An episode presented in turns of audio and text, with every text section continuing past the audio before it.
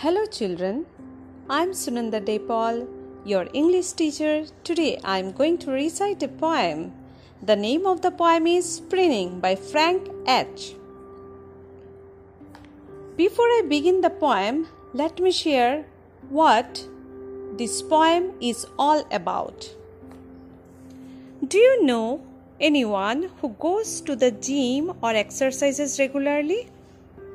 Have you ever wondered why they do so?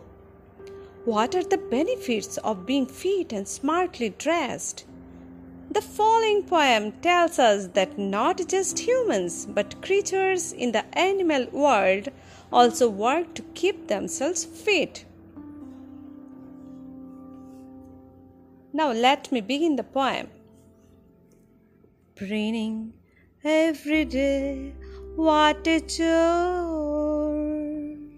Wing up, leg out, tuck, twist and stretch.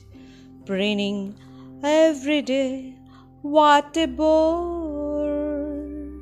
Wing down, leg in, bend, reach and nibble.